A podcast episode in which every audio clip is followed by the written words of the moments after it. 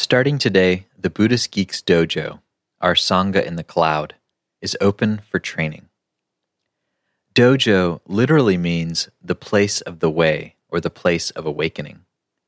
You can think of the Buddhist Geeks Dojo as a training ground for the heart and mind, a place where you can put into practice with others those things that support the flourishing of mindful awareness, of compassion, of wisdom.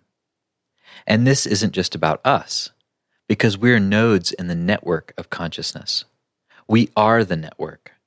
Our awakening is tied to the awakening of all things. So, what the dojo really is, is your life. Your life is the place of the way. In the Buddhist Geeks Dojo, we simply train to realize this more deeply, more fully, more intimately. BuddhistGeeks.com slash dojo. Buddhist Geeks, exploring the convergence of Buddhism, technology, and culture.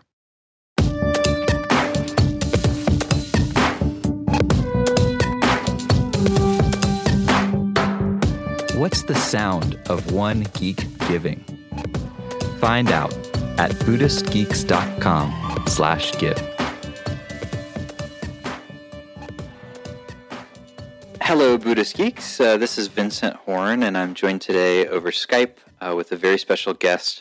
In fact, this guest is someone that I put on my wish list to interview on episode 200, which was almost 200 episodes ago. Someone asked me who do I most want to interview on the show, and for some reason, uh, it's only just happening now. But I'm really grateful that it is, and I'm grateful to have uh, with me today Jack Kornfield. Thank you, Jack, for being here with us.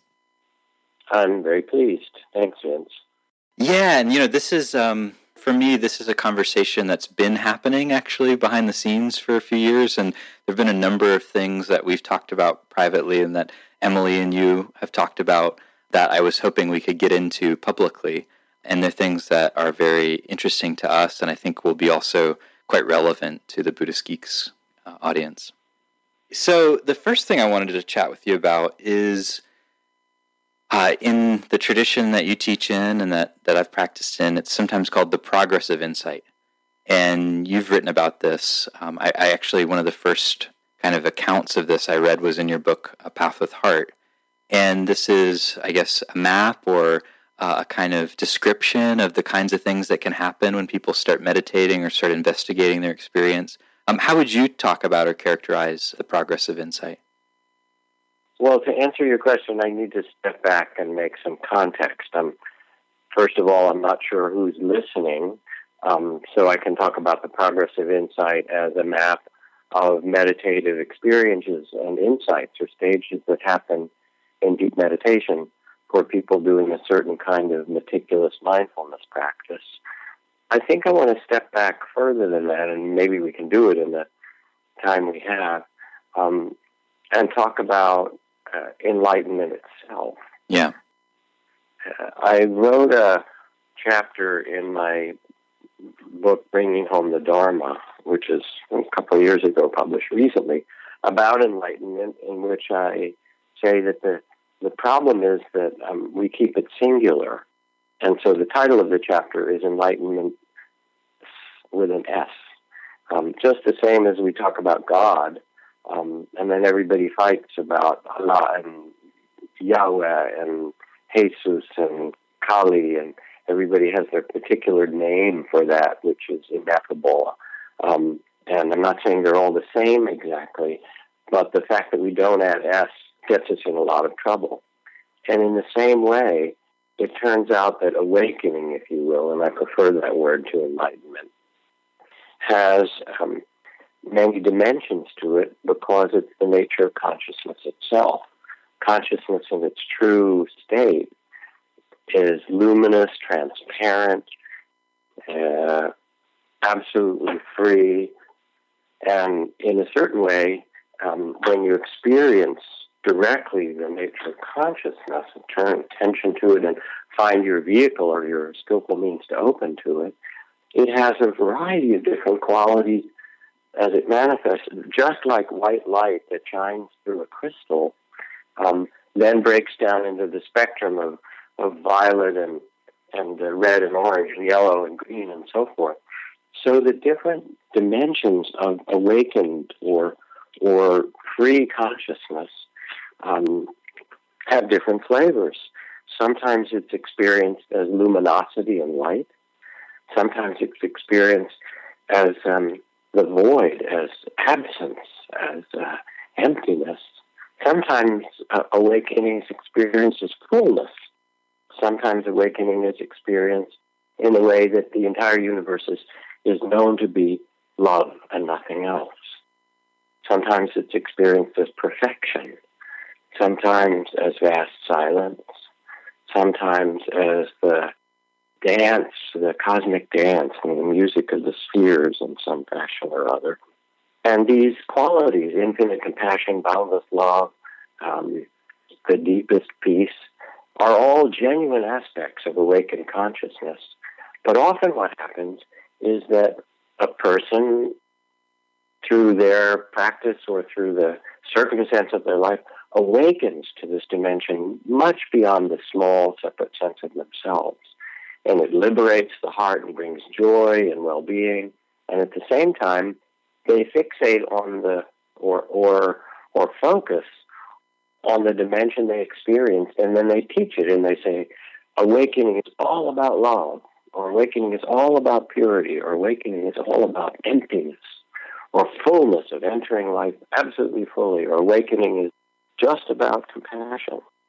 And this crystal or jewel of awakening has all these dimensions. And when we understand it, then we can understand the different paths that lead us to the reality which we are, the reality of uh, we are consciousness itself, knowing itself, being itself, expressing itself out of the void into form. Um, so then, the different kinds of practices that one does, if you could say it, are ways to experience this awakened consciousness. Um, and in another way to understand it, there are also ways of dissolving or stepping out of the small sense of self that feels separate and bound in time and caught in the individual identity. And having the direct experience that we are part of vastness, both we are one with the universe and beyond that, that the universe itself is the consciousness that comes out of the pregnant void and that is both form and emptiness. And then our particular life, which also needs to be honored, is held in a different way.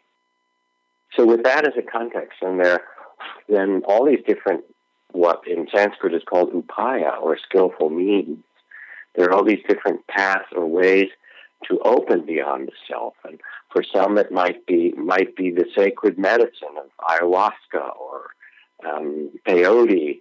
Um, for some, it might be um, chanting all night long. I walked into a temple in Varanasi on the in, in Benares on the on the ghats of the Ganges in the most ancient city in the world, Kashi, 5,000 years old. And people had been chanting the name of God in one of the forms, like Rama or Krishna, um, um, for seven days and nights without stop, circ- circling this altar, carrying candles, um, and singing in devotion. And I walked into that temple, and it wasn't just a temple on the banks of the Ganges it was like walking into a, um, a three-dimensional visionary connection between the center of the universe and the galaxies and the flowing, eternal flowing water of the Ganges. And there weren't people there anymore after those days and nights. There was just luminosity. There was um, the world chanting itself in some way. So there's devotional practice and there's meditative practice and there's the practices of um, selfless service and stepping out of yourself and all different forms um, that move us from the small sense of self to a reality so much bigger.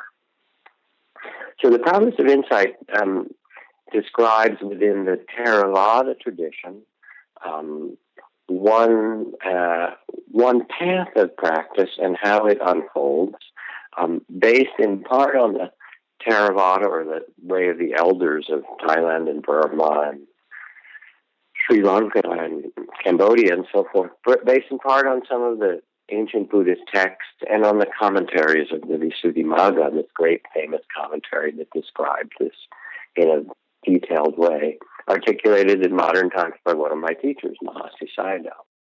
And the way the progress of insight works is that you undertake the practice of mindfully noting every experience, in breath, out breath, standing up, moving your foot, lifting, moving, placing it on the earth, another breath coming in, a breath coming out, noticing a thought, noticing a feeling. And you learn how to make mindfulness continuous in your practice, usually done on long retreat, but sometimes people try to practice this at home. And the mindfulness can get so refined and attentive that instead of experiencing solid objects, uh, uh, a sound or a thought or a sensation in the body, like polishing the lens of a microscope, you begin to see that that any experience you notice is made up of tiny micro experiences and life becomes pixelated so that it's not just the color that you experience directly, but with this profound mindfulness, you begin to see sight break up into these little tiny dots of color, or um, you can move your arm, and it's not an arm moving from one place to another, but it's almost like grains of sand of experience and sensations and um, insights appearing and dissolving instantly, moment by moment, that make the experience of what we take to be our human body. And so, with its very refined attention and deep concentration, you go through an experience of dissolving the sense of self first with the breath and the body, and then noticing thoughts come and go and feelings, and pretty soon everything starts to dissolve. And in the process, there is both a sense of release and freedom, great spaciousness that opens, but also periods um, where things feel very unstable um, and frightening. And because the ground of the world starts to dissolve, and you see that nothing is solid. And in the end, in this unfolding, you come to a place of profound equanimity. It's called high equanimity, and in the other traditions, um, there are other languages for it. Uh, in the Christian mystics, they speak of a kind of um, in Latin, the best translation, divine apathy. It's not a not caring, but it is a silent peacefulness of mind that's unmoved by whatever arises. And from this, there's an opening to the unconditioned. All these changing conditions arise and pass. And then the shift is to that space of consciousness itself, silent and vast, that knows all things, luminous, um, but is not limited by them. And that's experienced in different ways. So it's a very deep and cool process to unfold one form of awakening and meditation. And the reason it's useful to talk about with you, Vince, um, and with Buddhist geeks, is that the progress of insight, which was articulated in modern times by the Burmese master Mahasi Sayadaw, one of my teachers, um, in those countries, in Burma and Thailand and so forth, is usually experienced by people on very long, intensive training retreats where they might take two months or three months or four months and do nothing but sit and walk in silence and pay closer and closer and closer attention to their direct experience without thought or plan or memory, just what's happening now. And this whole dissolution of self and seeing with a refined lens of the microscope that dissolves the world into its particles and then into vast space unfold. Mm-hmm.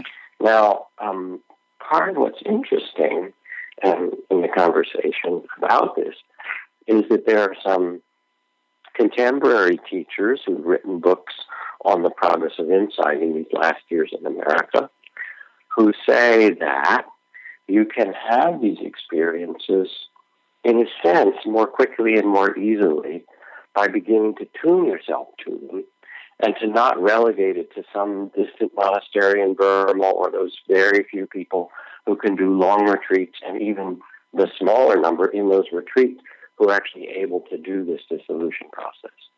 And by way of encouragement, um, and from experience, saying these insights into the impermanent nature of every moment, the dissolution of all things, the, the death rebirth experience of feeling yourself being completely taken apart into the atoms of experience, um, and then into the vastness from which they arise, that can also be experienced in your daily meditation if you're devoted to it. Or you know in some days of your practice. And don't relegate awakening to some distant place in some extremely difficult process.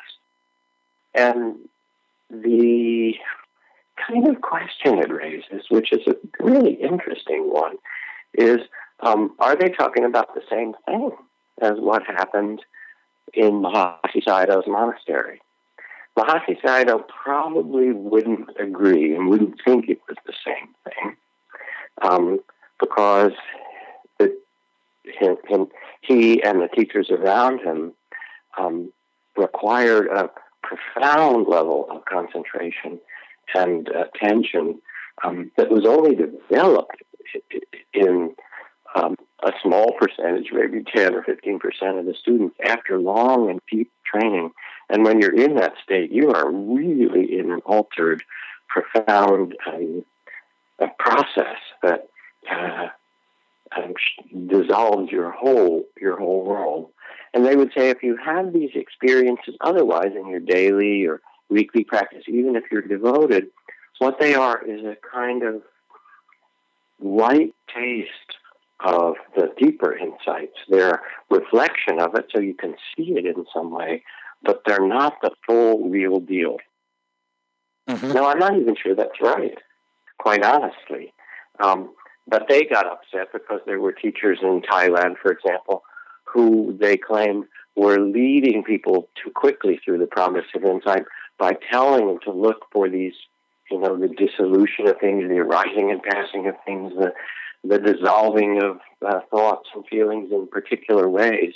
And they said it has to come spontaneously and it has to be deep, or it doesn't really transform you. Mm. Um, the same could be said about deep samadhi jhana practice. For those who know it, these are different, very profound meditative concentration states. And it turns out there's actually a big spectrum of how they're experienced. On one end, they can be very um, e- more easily accessed, and teachers, very fine teachers like Leigh Brasington, who lead retreats, um, gets people in the course of a, a, week or 10 days to experience the taste of these samadhi states um, with great benefit. And then on the other end of the spectrum, there are teachers like Pa-Auk Sayadaw Burma, who say that it takes two, three, four months of intense training to begin to get even the first of the jhana experiences really um, deeply known. Um, and that means to be able to sit for two hours in one of these concentrated states without a single thought, without any movement, without a, a dissolution of any sense of the world around you, and a complete absorption into the luminosity or the breath or whatever it is that's your focus. Um, in that spectrum, from the from the very intense, deep jhana where your name can be called out and people can touch you and you don't even hear anything. You're so fully absorbed, and that only a small number of people after months of arduous training seem to get to that place. Or the Leigh Brasington end where it's actually accessible to lots of people.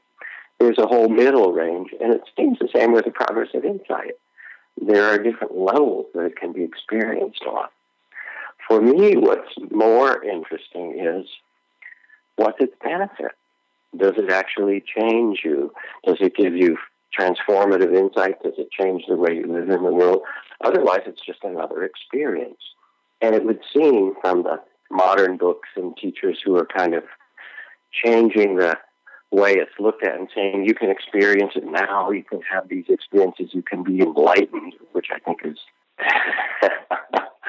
both a, an interesting positive and and also um, dangerous or, or, or questionable way of describing it all, and I don't like the word enlightenment as much as awakening anyway. You can be awakened, but you can have these experiences. Um, so that, uh, wherever you are, if you're really devoted to it. So here's the here's the thing. I don't know the answer in that spectrum. There just is a spectrum. Um, the question is, does it make a difference? Is it a, is it a deep benefit to that person? Um, and very often it is. Um, the good message of the contemporary teachers of the progress of insight is that you can experience profound changes in your life if you devote yourself to this, even in a as a householder in a limited amount of time. Um, and that's tremendously encouraging. And I believe it because I believe that practice should not just focus on where you're going to get to some time down the road, but I, I really believe that freedom itself and awakening are an invitation to be experienced here and now um, and not put off. Uh, you might call it resultant practice, skipping to the end rather than waiting lifetimes or going to the Himalayas or something. To say that um, as you as you enter spiritual practice, you realize that in any moment of birth and death, of each moment's experience, is the possibility of freedom and liberation. And so that's one of the good things that's come of it. The other part, though, is that it gets to be a little um, strange because people are saying, well, I'm enlightened, I'm at this stage or that, and all these kind of um, languages that are used for the stages of enlightenment in Burma get um, changed in a way. And um, I think from the Burmese point of view, probably they would say um, trivialized or, or used in a less deep way. On the other hand, I think it's encouraging to people that you can have very genuine realizations, and we all do. Um, we've all had experiences, um, whether it was walking in the high mountains or being there at the birth of a child or listening to an extraordinary piece of music or the mystery of being at the bedside of someone who dies and all of a sudden you feel their spirit having left the the body as a corpse and this mysterious silent like the falling uh, like a falling star shift of consciousness from being embodied to the mystery beyond incarnation. Um, if you're there in that presence, or if you're taking some sacred substance, or if you're um, listening to a piece of extraordinary music, there are ways in which your whole life can open and you feel yourself at one with the universe or beyond that. Um, Alice Walker writes, One day when I was sitting there like a motherless child, which I was, it came to me that feeling of being a part of everything. And I knew if I cut a tree, my arm would bleed. And I laughed and I cried and I run all around the house. In fact, when it happens, you just can't miss it. And so it's not that the mystery and the, the mystical nature of the world, which is its fundamental nature, is not available to us. By the contrary, it really is. And the different forms of meditation, and spiritual practice, are to help us remember and return to it. So all that part is good. Um, I wouldn't want to shortchange the progress of insight and necessarily equate um, what people experience on a more, how do I say it, um, easy, um, I think in Burma they would probably say uh, a, a, shallower level with the potential depth that's possible there. Um, nor is it it's a, quite a healthy thing to say, all right, now you are a uh, stream winner or you're an enlightened person you might well be a stream winner. You might well have had a taste of freedom. But those kind of monikers, if you will, and identities, I think are um, confusing to people unless they're used in a way that empowers you to act um, and live your life as if you're really awake. I do love the practice of pretending you're enlightened um, and acting that way. Um, and then someday, who knows, maybe you actually just forget that you're pretending and be it. Um, so I've been sort of general in talking about it, not naming any particular teachers or books. Um, but what I've also learned is that the progress of insight um, is one of many descriptions of the way that meditation and dissolving the self and opening to that which is vast and sacred happens. Mm. And some people like to say, well, this is the real one, but that goes back to my original um, crystal uh, of en- enlightenments, plural. There are a lot of real ones. Um, anyway, I think I'm going to pause for a moment and see yes. what I'm talking about is interesting. Does it resonate? And ask me some challenging questions about this if this matters to you or to the listeners. Yeah, yeah. No, I uh, have lots of questions, and, it, and it's very. I feel like it's uh, w- what you're covering in the ground is uh, is really important. Um, in part because you know there's this very real practical question that that I run into a lot, which is, um, you know, how do I do this? Like, how do I actually walk this path? Um, whether it's a specific path as you're describing with the progress of insight, or it's just like the path, like with a big P, um, you know, the path of awakening, and and and the various facets that you're describing. Um, and in particular, you know, how do I walk it given the life conditions that I'm in? And for most people, you know, that we run into, they're asking that question. They the life conditions are, you know, often we have a job, potentially kids, um, you know, complex uh, lives where they have to hold a lot of uh, uh, information and make meaning of a lot of different, you know, inputs and um, you know, really just, just living the modern life as most people experience it. A lot of obligations and and you know, family relationships and all of that. And so then the question or the doubt re- sometimes even comes up. Well, like, is this something I could even do? Given how it is sometimes described by some of the texts or by certain teachers who have these, like you said, really high standards for what constitutes uh, um, a legitimate, you know, contemplative or mystical experience, or, or something that's truly transformative, like a like a Pa-Auk Sayadaw level of jhana. Um, and so, I guess that's to me where the question comes from, and where I see it being asked from. And so, um, you know, it, it does bring up an interesting set of questions. Um, given that, well, um, yeah. Let me let me say a. The first is that um, there's absolutely no question that where you are is where you can awaken. And modern life, even though it's difficult and we get lost in our to-do list and we're hyper, you know, connected and all those things, underneath it, um, there is the possibility in any moment of the experience of freedom um, beyond the self, um, and uh, that's available to anyone. Um, when my teacher Ajahn Chah went, who uh, was a great Thai forest master with whom I lived, um, went to visit the most famous forest master of, of the era, a man named Mun, Ajahn Mun. Um, uh, Ajahn Chah, my teacher, had already practiced for 10 years in the forests, and the jungles, living in caves, doing um, jhana and samadhi practice, dissolving his body into light, having deep insights, um, surrendering, almost dying many, many times and somehow coming through it. So he went and he bowed and he paid, paid his respects and he said, May I tell you about my practice? And so Ajahn listened and he told about his experiences, saying, I want some guidance.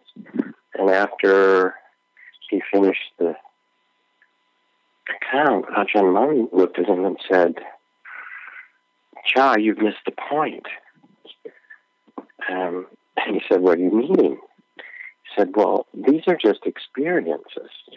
And it's like going to the movies. You can go to a war movie or a um, romantic comedy or a documentary, you know, or um, a, a, a history movie or so many different kinds, you know, or an adventure movie. He said, so you had all these different experiences of, of light or insights or various other things you passed through.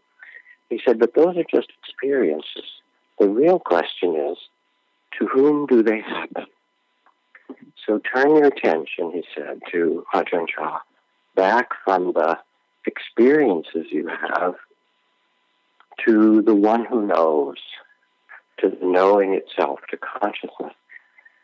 as if to inquire, he was saying, as if to inquire, who am I what is this? What is consciousness itself? Who is knowing? And it's a little bit, like being in the movie theater and you're completely caught up in some great drama and then somebody next to you, you know, rustles and moves or, you know, drops their popcorn and all of a sudden like waking out of a trance, you realize, oh yeah, movie theater, there's the light on the screen. It's not actually the action, but I've engaged in this um, so fully that I forgot.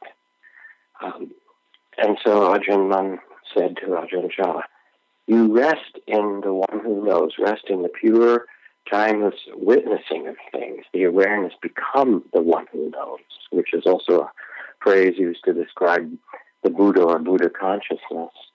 Um, and in that, in that you will find your freedom. And that freedom um, isn't dependent on a retreat um, or a particular set of circumstances. It's really the freedom that is uh, invited and available to people um, wherever you are here and now. Um, there are other other ways to practice. One can practice uh, through surrender. Not my will, but thine is the kind of traditional devotional language. Um, and uh, it's a way of giving up the kind of grasping of self um, to uh, the vastness of the unfolding of life. There are different ways one might practice. Um, but they're all possible for people just where you are. So I think that's really helpful, and it sort of uh, well, it's both encouraging, which I I think you know to to be fair to the folks I know who use that term enlightenment, which I do want to talk to you about as well, um, who use that term to describe themselves or encourage people to to make those kind of claims.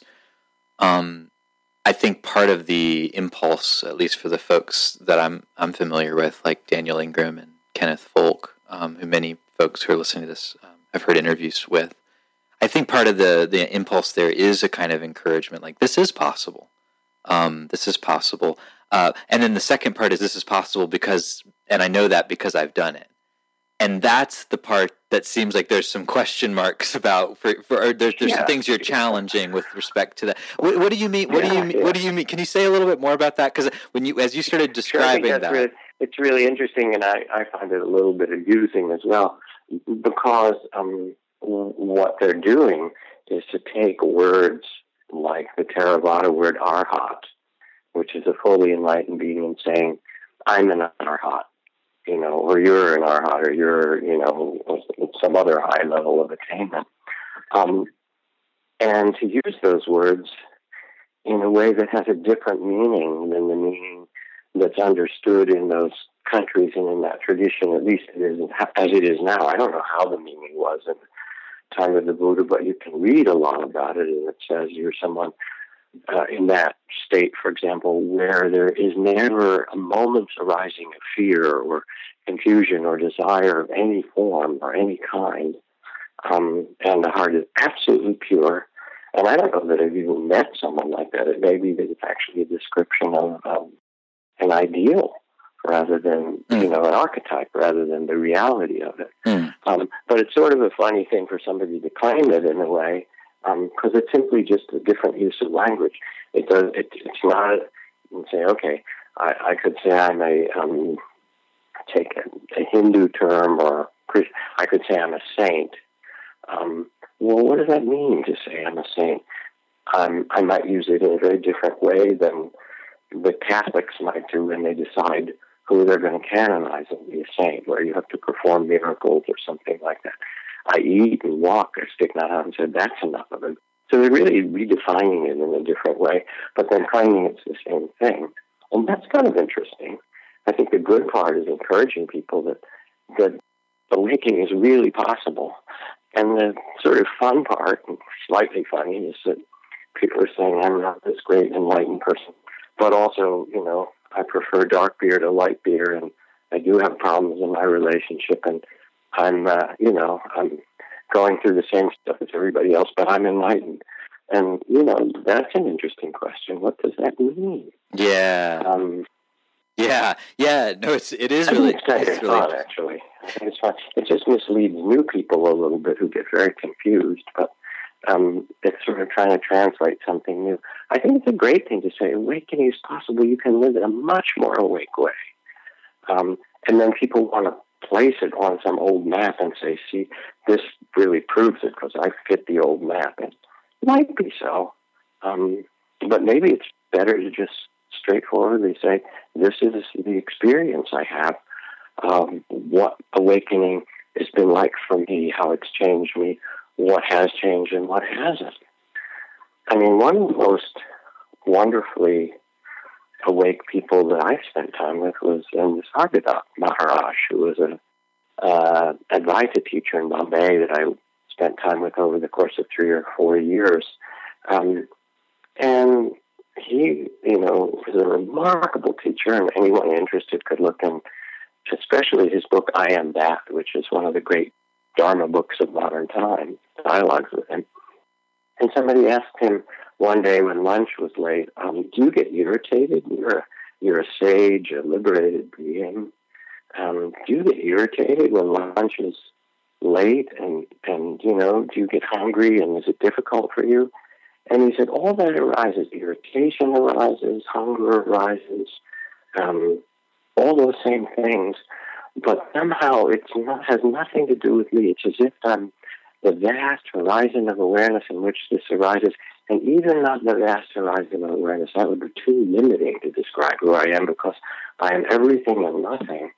Um, and so, of course, different things happen, but it has nothing to do with who I or who you are, who we really are. When somebody said, Well, you're old now, you know, you're in your 80s, what do you think about your upcoming death? And he laughed and he said, Death? He said, You're saying that I am this meat body, this body that's made of chapatis and, you know, lentil dal and curries and so forth. You think that's who I am? It has nothing to do with me. This is just a physical body. That's not who I am. Who I am is timeless. I, wisdom says I am nothing. Love says I'm everything. And you want to pin me to this body and worry about it dying. It has nothing to do with me. And so it was very interesting because his awakening was really more of a shift of identity um, from being identified with body, mind, thoughts, with the whole identity of self, to the timeless awareness that is both emptiness um, and love. Uh, and um, yeah, so irritation, hunger still arise. So what? Um, so that becomes an interesting. Is it is the path to purify yourself so things no longer arise? The answer is yes. Is the path to take the full painted glory of your humanity and hold it with uh, love and lightly without identification? um, and just to see this is the way human life is? The answer is yes.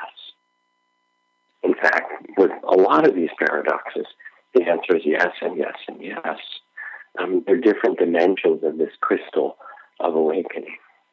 Okay, and and and, and that's that sort of um, pr- prompts this question for me, which goes back actually to what you're saying in the beginning about these different um, different ways of experiencing and understanding awakening, and that is, you know, that, and then the question for me is, um, given that yes, all of these things uh, are true, all of these ways of experiencing are, are true, and that people do experience them, um, then the, the question come becomes, um,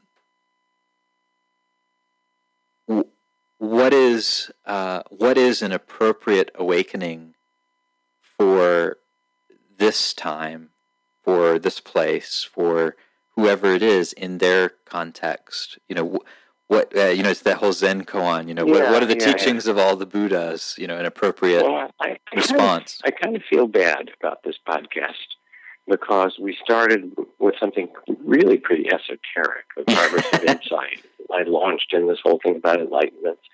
Um, and maybe it would be better to have that at the end of the podcast, that question, rather than the beginning because really what liberates people is much closer to home. Um, it's establishing some kind of a training or practice that helps you be awake and mindful and compassionate right where you are. Um, and I like the translation of mindfulness uh, that Ram Dass uses these days, which is loving awareness. That in any moment you can either be caught in the circumstances of your life or you can become the loving awareness, the witness of it with kindness and love, and say, oh, yeah, this is interesting. Here we are. And then instead of being in reaction or fear or confusion and so forth, um, you're able to move through the world with greater freedom. When you couple some practice or training in mindful, loving awareness with the other parts of spiritual paths that are described everywhere, um, which include the practice of um, generosity or, you know, care, compassion for for all those around you, which include um, the commitment to not cause harm, because whether it's through words or deeds, the causing of harm, deliberately anyway, um, means you're really caught up in something, lost, and you've lost your way. So if you practice um, in your speech and in your life not to cause harm to other beings, um, this is a practice of disidentification, of awareness, of being loving awareness. If you practice generosity um, and break down the boundaries of what you have and who you take yourself to be and others around you, um, that also is a, a beautiful training. If you practice great gratitude, if you practice forgiveness, if you practice compassion, those practices in your work, with your kids, in your family, um, they invite a shift to become loving awareness. And that can work anywhere. Yeah, that, that, that makes sense. And I guess the, um, you know the kind of the challenge always is is know, knowing when when when those practices are, are, are, are, really transformative and when they're they're more um, they become like embellishments on our on our current identity like I am a generous person or I am forgiving or I am enlightened because I've experienced think, these I things. Don't, I don't think that's a, I don't think that's a problem because um, the ego or the self always does that. You, you know, mm. you have this great insight or this beautiful opening, and then some some part of you says, "Cool, I can't wait to tell somebody else. How great that is," and so forth. So that's not a problem. That's just another thing to be aware of with loving awareness and say, "Oh yeah." In the insecurity of being a human being, I want to find some ground. And actually, the world is groundless. Um, and you can relax in that unknowing. And what my teacher Ajahn Chah used to talk about, he said, um, we call it the wisdom of uncertainty. You'd ask him a question about anything, about enlightenment or the path or how you should practice or, you know, who, who he was or whatever. And he'd say, it's uncertain, isn't it? And he would just laugh. He'd say, it's uncertain. Relax. And relax with the uncertainty of it. So it's totally fine that all those thoughts are natural. I, I don't worry about that. They're just part of the game of becoming aware. And then you see that and you say, all right, there's the self operating, thank you. And you treat it with kindness. It's your pet, so to speak. Um, and you know that you are the loving awareness, you're the space of awareness that can be the witnessing of, of all of it. Um, you, and, you know, and one of the good things from some of these contemporary accounts and teachers is they encourage people to say, yes, you can really embody this. And I, I share that. You can. Um, and then the other part is it's hard. You get lost. You get frightened, which is why it's good to have community. Mm. You know, my friend Annie Lamott says, my mind is like a bad neighborhood. I try not to go there alone. So, you know, it's easy to get caught in our history and trauma and past patterns. So you have community, you have other people who remind you of the vastness and the mystery when you've lost it.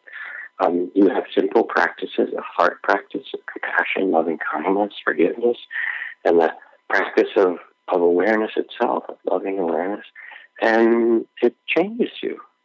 Um, and you can move through the world with a greater and greater trust and a greater and greater sense of the freedom that is your true nature, that is your birthright. All right. Thank you, Jack. I, I really appreciate your uh, coming on to uh, uh, explore some of these things. And um, I, I know that the progress of insight is esoteric, but it's also um, it's been a central theme through our kind of explorations here on Buddhist Geeks, and certainly um, for, for me in my own practice and teaching. So it's uh, it feels like an important thing to touch upon and kind of explore from different angles, and I, I appreciate that. Well, thank you, Vincent. Um, I'm going to add a, another little piece, please, which may be helpful to those who are listening, because in a way, um, it goes back to the theme that I started talking about of the plural of enlightenment. Um, and maybe you can post a link to that chapter in Bringing Home the Dharma. sure. Enlightenments. Um, you know, make catch a PDF of it or something and well, link, link to it. Um, but this is a story. I was at a teachers conference that I helped to organize um, and had many over the years, some with the Dalai Lama and Dharamsala, others with some hundreds of teachers in the West, all looking at what what we're teaching, how what what's skillful, what can we learn from one another, and so forth. And at this particular conference, there was a real conflict between the most conservative members of the community or the teachers council those who gathered and the ones who were the more uh, adaptive and revolutionary in some way um, and uh, we had as a moderator for the meeting um, robert hall who's a psychiatrist and amazing gestalt therapist for 50 years and um, but also a, a, very fine spiritual teacher. Um, and so there was conflict and fight. Um, and uh, at one point he said, well, let's change the game here. I'd like to ask the most passionate um, uh, uh, kind of revolutionary who says we should get rid of all the words of Buddhism and we should change the practices so they're completely modern and not let people get hung up in all these old um, languages and forms and so forth, um, and just directly to freedom and forget the, you know, the, the formal teachings of the sila and virtue and dharma, not because they're not valuable, but that's an old language. Um, and he was really fighting against people who wanted to preserve this wonderful old tradition. Robert said, Would you please um, do an experiment and leave the room for a bit? So he was sent out and then uh, Robert asked, How will it be if um, we remove him as a teacher? And first, everyone said, It's kind of a relief because he's a firebrand and a bit of a troublemaker and always pushing the edges and trying to adapt in new ways, some of which are skillful, some of which aren't. Um, and will just be so much easier to not have that conflict. And then Robert asked the next, more compelling question well, if he's gone, um, how would it change what you do? And all of a sudden, some people spoke up and said, well, if you weren't part of the larger group, then I would probably want to do some of those experiments myself. There's a way of adapting and finding new language. And without him pushing us, I still feel it's important. I would do it. I might do a bit more of it.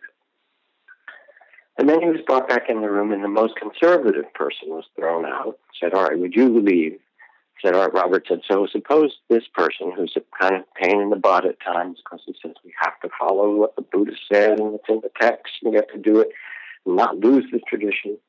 If he weren't here, like the other fellow, he was also full of quite a lot of the um, judgments about what was right and what was wrong. How would you all be?" And people said, well, again, it would be a relief. We wouldn't be judged so much. We wouldn't be um, viewed as apostate, as not, you know, following the tradition and so forth. So there'd be less conflict, and that would be easier.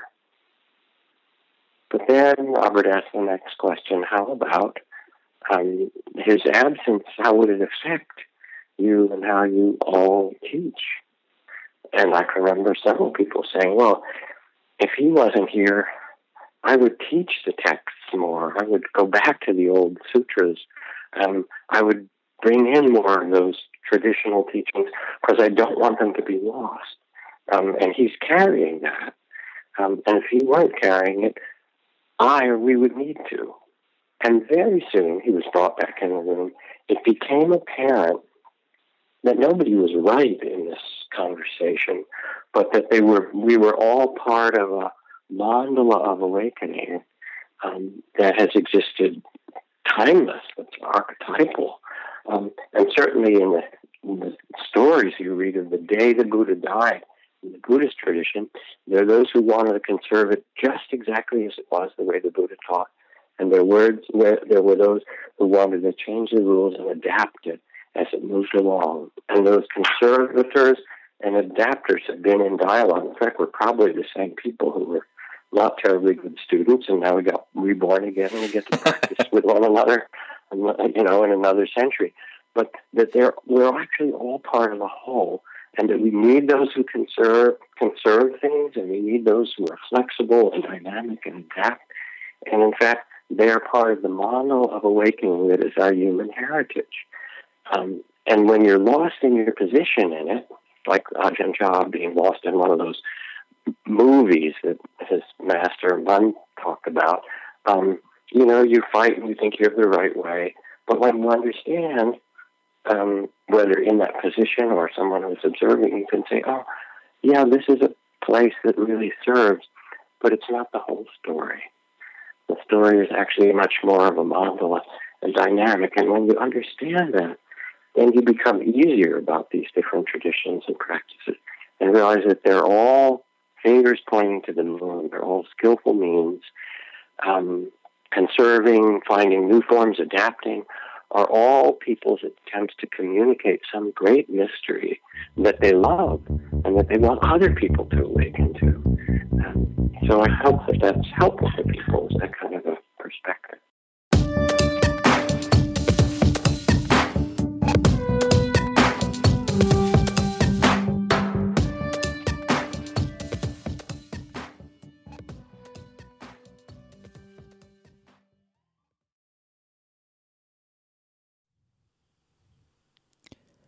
After nearly a year in private beta, the Buddhist Geeks Network is now open for any independent practitioners who want to engage in interdependent practice. You can find out more about the Buddhist Geeks Network by visiting BuddhistGeeks.network. And if you'd like to join the community and join us in regular social meditation practice or other events that we host there in the network, all freely offered, you're very welcome to do so, again, by visiting BuddhistGeeks.network. Love to see you there.